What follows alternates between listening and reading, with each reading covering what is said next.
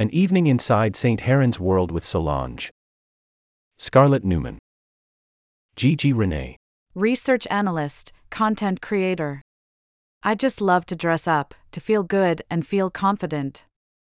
I dress according to my moods. Ryan Cardoso.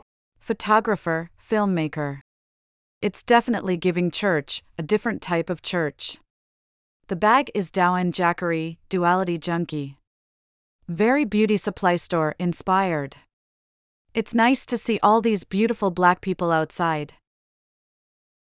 Sean Wallace, left, and Lawrence, right. Artist, image maker. It's not quite spring yet, so I didn't want to be too bright. I still wanted to have some fall and winter colors.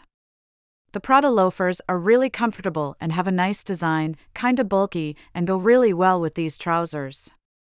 This waistcoat is really cool and really cute. My shirt is Margiela, and my jewelry is collected from all over. Sean. Writer. The top is Helmut Lang.